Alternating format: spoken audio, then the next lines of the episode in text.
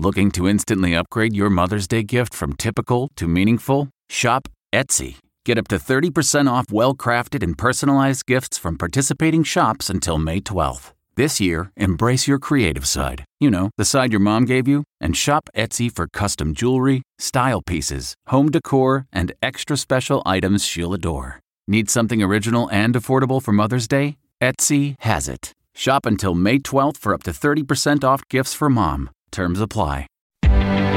Reporter's Notebook.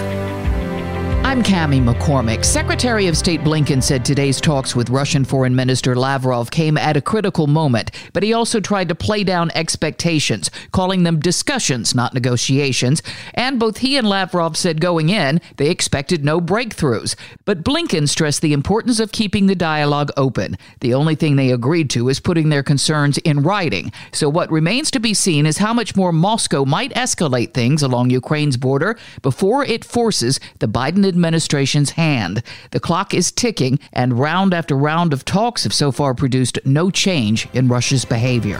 Cammie McCormick, C B S News.